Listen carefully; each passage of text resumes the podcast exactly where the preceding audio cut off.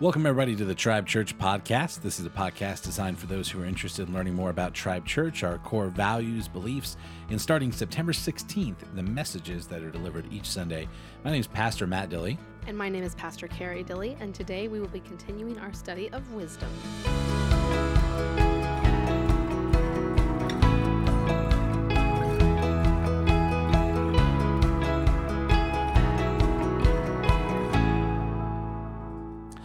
So today we're starting off with Proverbs 19:23, which says, "The fear of the Lord leads to life.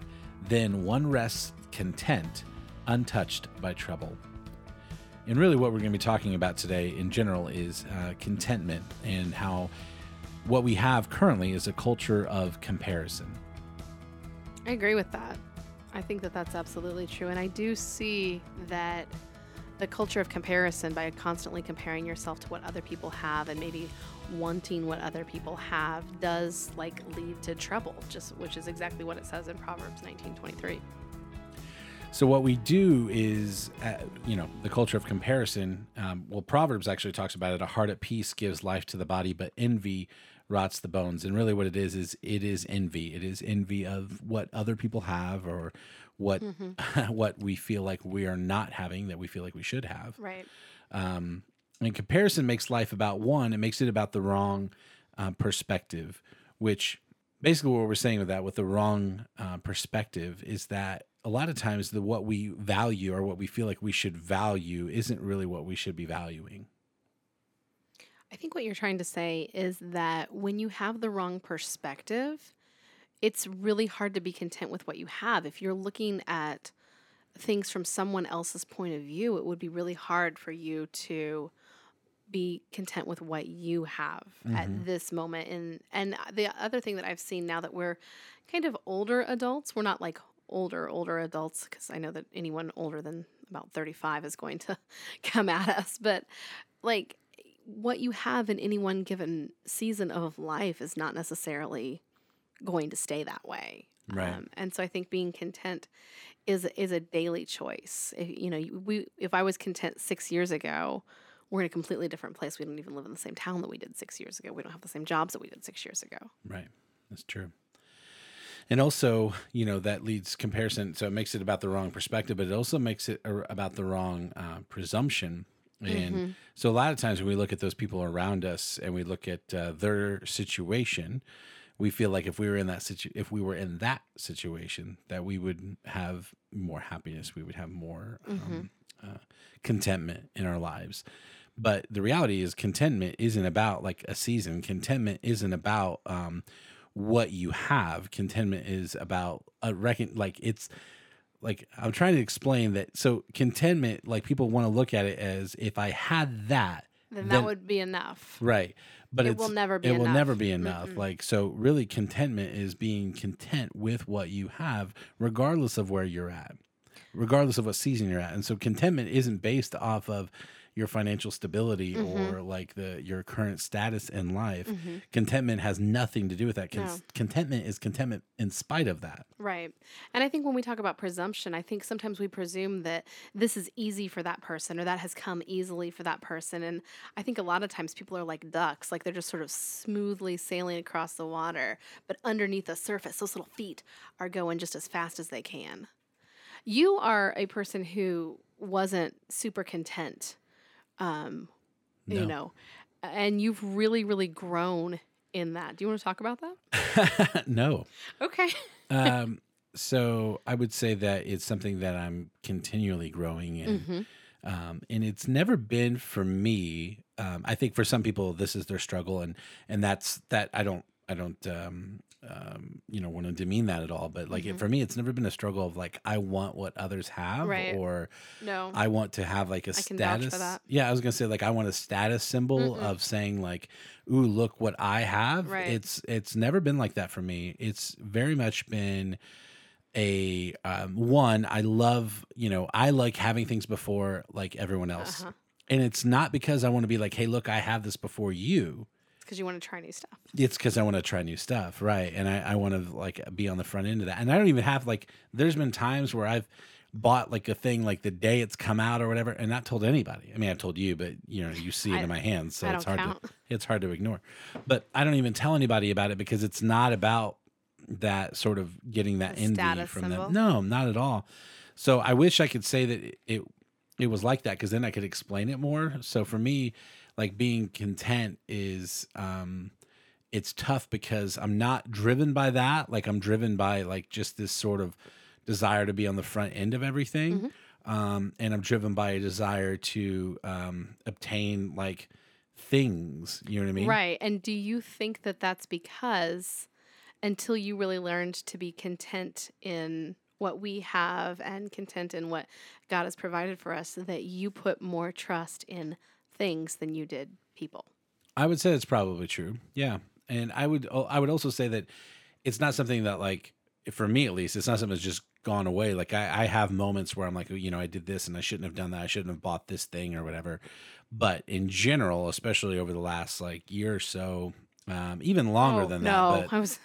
This has been a long time coming. Right. Like I just mean you've made huge gains huge gains in contentment over the last 6, 7, 8 years. I just mean too, over the last like year and a half, like I have felt it's tough for me to look around and think about like, I mean, maybe in part of me struggles because I'm like, is it the new stuff that comes out just doesn't interest me? Because honestly, like when I see new stuff now, like a lot of times I think I don't need that. Mm-hmm. And so maybe it is a heart change in me that I haven't even noticed because like, I don't know if I would have wanted it, you know, 10 years ago or if now it just doesn't hold the interest that it did. I think it goes personally. I think for you, it goes back to you used to put your trust in things and not people. And not that things started letting you down, but I think as we have surrounded ourselves with our tribe of people, you have discovered that there are people in your life that you can really, truly, truly trust. Mm-hmm. On a deep and intimate level. Yeah, that's true. And I think that sort of quells some of that desire for the newest and best. Sure. Yeah. It does. And I think it's still like a journey, right. You know, for me. And there's nothing wrong with being like, oh my gosh, I can turn off all the lights in my house with my voice. That's super cool. Okay, well, that took a long time to accomplish. It did, I know. Like, I didn't buy all that stuff all at one time. Like, that was like a slow thing. I know, but like... And I don't spend stuff, like, there's just a lot of stuff that I don't do. Like, I'm not a car guy, you know what I mean? Like, no. I'm not into that at all. Like, I don't have, like... I do have, like, a lot of hobbies, but I don't have, like, those... sort of like you lose a whole weekend kind of thing. No. You know what I mean? Like, no. I don't have anything like that. And you don't have anything, like I know my dad, for instance, has 2 major hobbies, but they're both wildly expensive. And like we ran out of gifts for him on those hobbies like a long time ago because the things in the $50 range that my brother and I could afford, like. Yeah, the hobbies that I have, like, yeah, you're going to spend like probably like $20 to $50 on something. But, like, you don't have to do that, like, every weekend. And you don't have to drop, like, $700 on something. Or $1,000 or $2,000. I can look at our board game collection and be like, oh, that's probably, like, you know, $1,000 worth of stuff. Right. But I didn't buy it all at one time. Like I bought it over, like, one at a time. Years. And birthdays and Christmases and things absolutely. Like that. Yeah, absolutely. Yeah. We kind of derailed a little bit. But I think it's really good because I do think that this has been a huge area of growth for you. Over the last couple of years. Well, thank you for saying that. I think you're awesome. I know that that was like, you know, for us, that was definitely not like, we've never had like, in my opinion, super major issues, but that was definitely an issue in our marriage was sort of that aspect of me. Well, I used to say that I could tell if you were upset about something, like really upset about something because you would buy Apple products. And I feel like, I do absolutely feel like, I used to jokingly say that, but it was true. Like, you were upset one time about something like big, something really big, and you didn't have the words to say it. And so you bought a video iPod when video iPods first came out. And the video iPod was awesome, and I loved it. But I also knew that got a lot of use out of it. The next time you came home and you had an iPad, like a 3G iPad. It was a big deal. I remember I was changing Bailey's diaper and you came in and you were like, I bought an iPad. And I knew that you weren't happy in your career and that you wanted to make a full career change. And like I knew that in my mind, but I didn't like know it. Do you know what I mean? And I remember like looking at that iPad and thinking, oh, he's really upset. Like he's maybe even depressed or right. whatever. And like now we've had this huge thing that happened in our life last year that was traumatic. And none of that happened for you. Like you leaned into people and surrounded yourself with people. And that's awesome. No, thank you. You're welcome. So comparison, we talked about makes life about the wrong perspective. We talk about the wrong presumption, which that was a little bit of a derailment, but we still covered that, I think. I think we've covered it well. And then it also makes it about the wrong person. So when you get into the game of comparison, you're making life about someone else instead of God. Mm-hmm. You know what I mean? Instead of your relationship with God. And so really, you know, when we talk about the secret to contentment, the Bible talks about this in a couple different ways. In Ecclesiastes 4:6, it says, better one handful with tranquility than two handfuls with toil and chasing after the wind. So basically what this is saying, it's better to have like peace in your life than have more, but have like toil and like issues. If you think of it in terms of like housing, like the housing market is really booming right now. And so maybe you're looking at your little, 1,500 square foot house and thinking I could probably sell this and make a profit. But if you move into a 5,000 square foot house, you might have to like work extra hours, or it might really stress your budget or whatever. And it's just not worth it. If you can be content with what you have, it's worth, that's worth more than having a whole lot, but having a ton of trouble. It's better to have a small amount of something than to have like a large amount of it. Mm-hmm. And it be like a lot of trouble to maintain it or something like that. The ESV version of that says, better is a handful of quietness than two hands full of toil and striving after wind. I also think the chasing after the wind is really funny because like you can't capture the wind. And I think that's really what it's talking about too, is like what you're chasing after is unattainable. Mm-hmm. And really what you're chasing after is happiness, which is just a temporary feeling. Mm-hmm.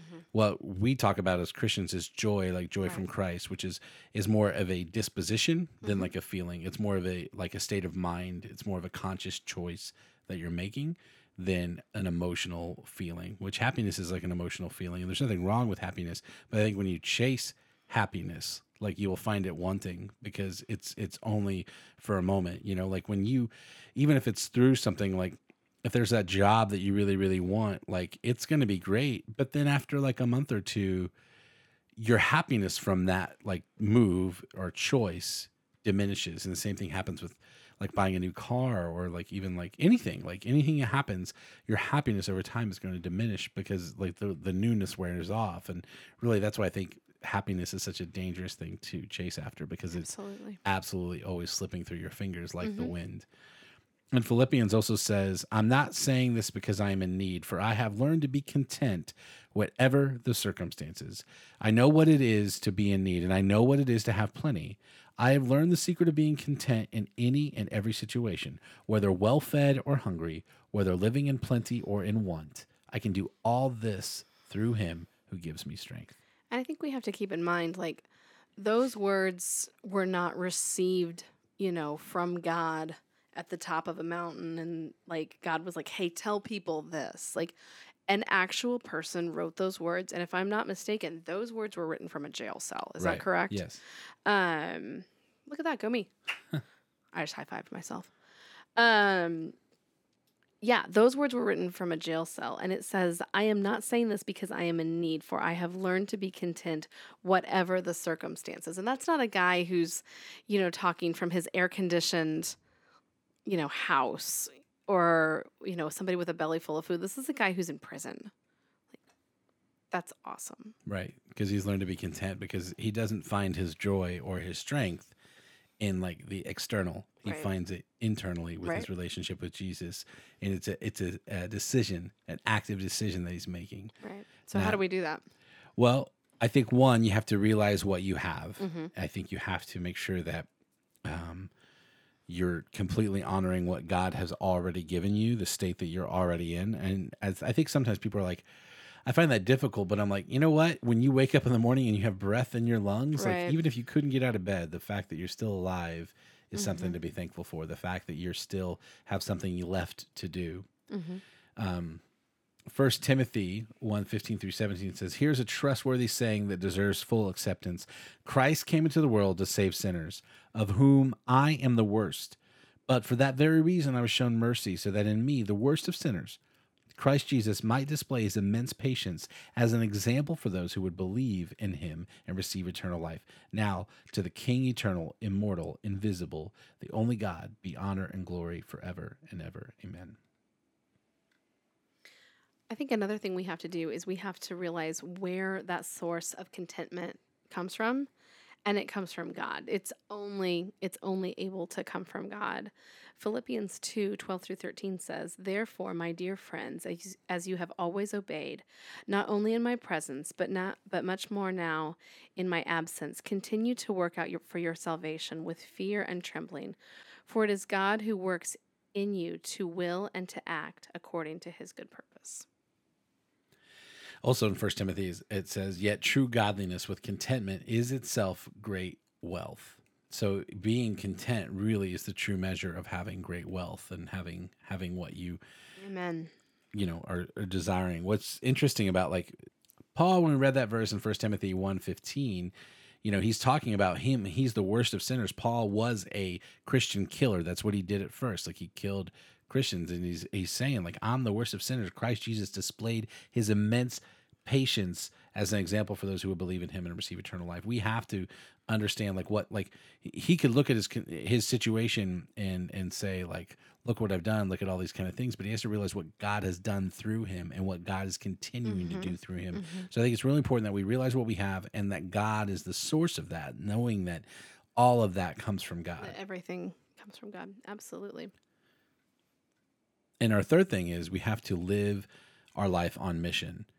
In Philippians 3:12, it says, "Not that I have already obtained all this or have already arrived at my goal, but I press on to take hold of that for which Christ Jesus took hold of me.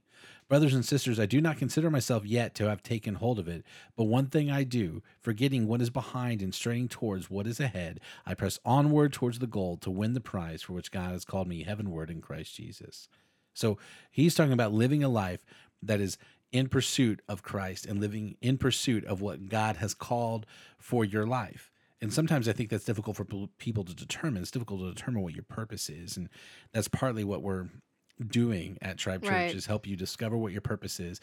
And honestly, I know no matter what it is, your purpose is definitely to love Jesus Christ, to serve others, and to help transform lives for him. That's right. Like your life has been transformed. I know that's true. That is the purpose for all of our lives. And what form that takes, I think it's different for every person. But the reality is, that's the truth, though. That's the truth. That's what we're here to do. And when you are living in Christ Jesus and you are helping change hearts and minds, like through, him, your life will be a joy everlasting, an everlasting joy, and a never-ending spring. And contentment will come easier and easier over time. So the little bit of wisdom from this one is, contentment fills me with life and fortifies me from my circumstances. I love that. Because it's not about your circumstances. It's not about the external. It's an internal choice that we make every single day to find contentment in our situation. Yep. So thanks, everybody, for listening to the Tribe Church podcast. If you're interested in learning more about Tribe Church, you can always go on our Facebook or Instagram at Tribe Church Plainfield. Matt spent a lot of time last week revamping the Tribe Church website. So if you have not had a chance to check it out at www.tribechurch.info, you should really go and take a look, because he put a lot of time and a lot of effort into it, and it looks amazing. Well, thank you very much. You're welcome. Also, you can continue listening to this podcast and subscribe and be kept up to date with everything that's going on with Tribe Church, including our launch, which is, I think, 9 weeks away, at September 16th at the AMC in Plainfield at Harry Crossing. Thanks, everybody, for listening. Bye.